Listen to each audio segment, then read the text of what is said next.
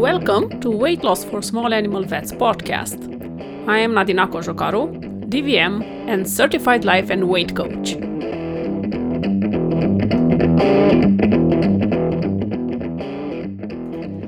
Hello, friends!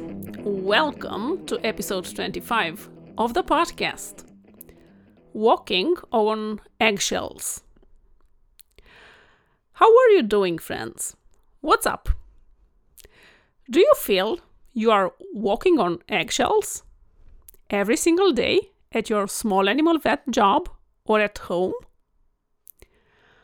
I think we all have or have had that boss, colleague, colleague, employee, family member who triggered emotions in us of not enoughness, fear, anxiety, or dread that person with a pretty short fuse. You know by now that we can't actually create synapses in other person's brain and we can't actually create their emotions. So no, you are not the one creating this. But our internal people pleaser or the little kid inside us shrink immediately and the feelings of fear and dread resurface from the depth of our subconscious mind. And then we walk on eggshells. Sometimes, because those emotions kick in so fast, we might actually believe that, yes, they are right, we are to blame for how they feel, or, yes, those persons create the dread in me.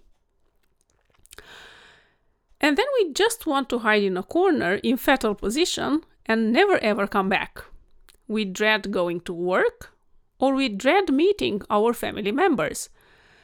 We love them, but we dread that we have to meet them.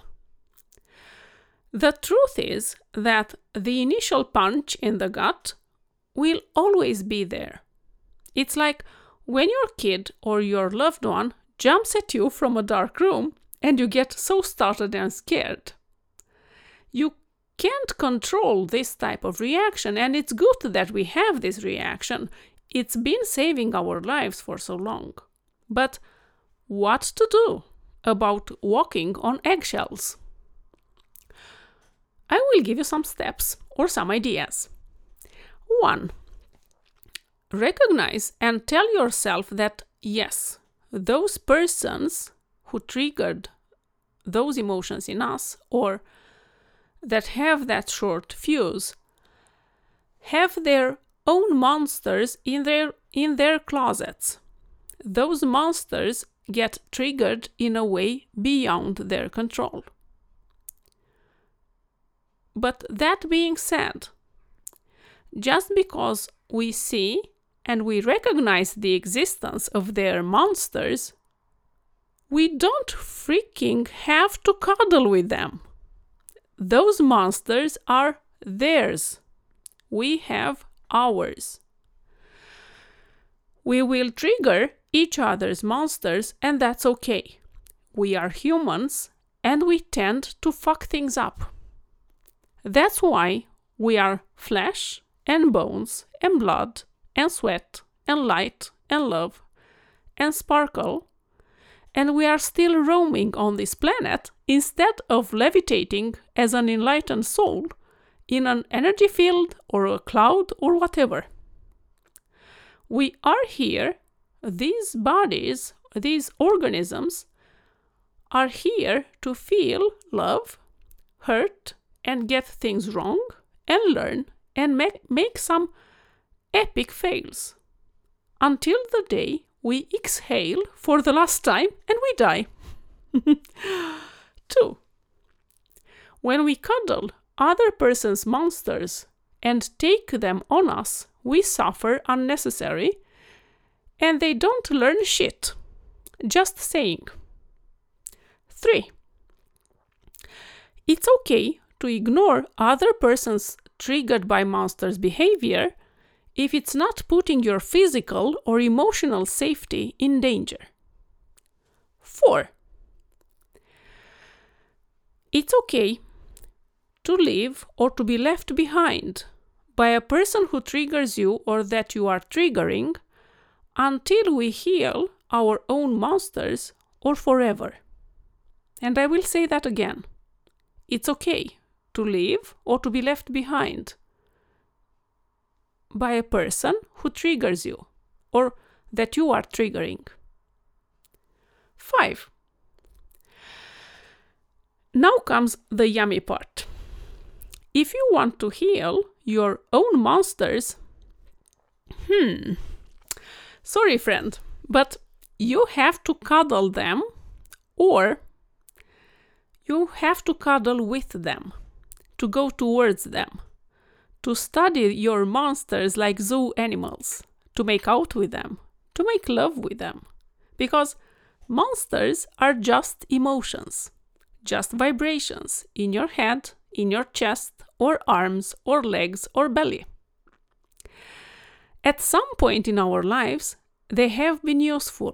They are really useful right now as well. So, I know that I might sound like a crazy person, but talk to your emotions. Ask them, or to your monsters. Ask them, how old are you? Fear, anxiety, scarcity, urge, not enoughness. What wisdom exists behind you? How do you make me better when I cuddle you, when I make love with you? I will give you examples of monsters I healed by cuddling with them and with my nervous system because, friend, this is important. When you want to make a profound transformation, when you pretend that you want, for instance, to lose weight, do you have your nervous system on your side? Or have you created mental and emotional space for the temper tantrums those little monsters will have? I healed shame, oppression, discrimination, sexism, fatism, scarcity, racism, not enoughness. I am currently looking forward for people and situations who will trigger other monsters inside me. It will feel like crap, but I will cuddle with them as well. Staying in jobs totally misaligned with your core values is cuddling other person's monsters.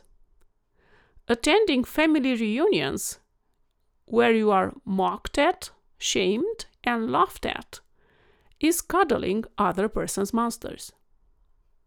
Not firing clients, employees for too long is cuddling other person's monsters.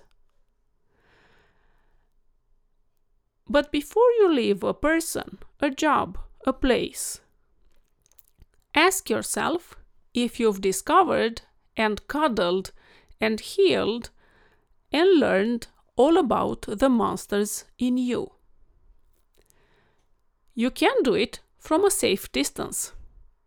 Make a Zoom call with your monsters, but do it. Explore why you get triggered.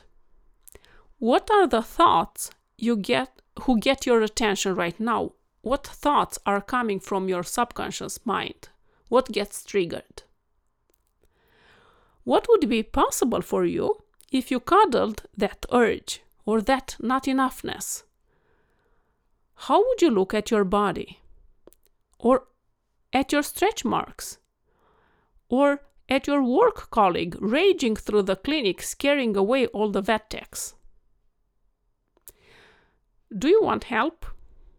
Do you want help to feel more in control around some people or in your job or just when you open your fridge. Tell me everything. Send me an email at info at vetcoachinternational.com or book a free conversation with me. All the links are in the show notes. I can help you find your monsters and heal them and create the body, the job, the career, the vet business you've dreamed about. Have a wonderful rest of the week, my friends. Lots of loving hugs. Mwah. Thank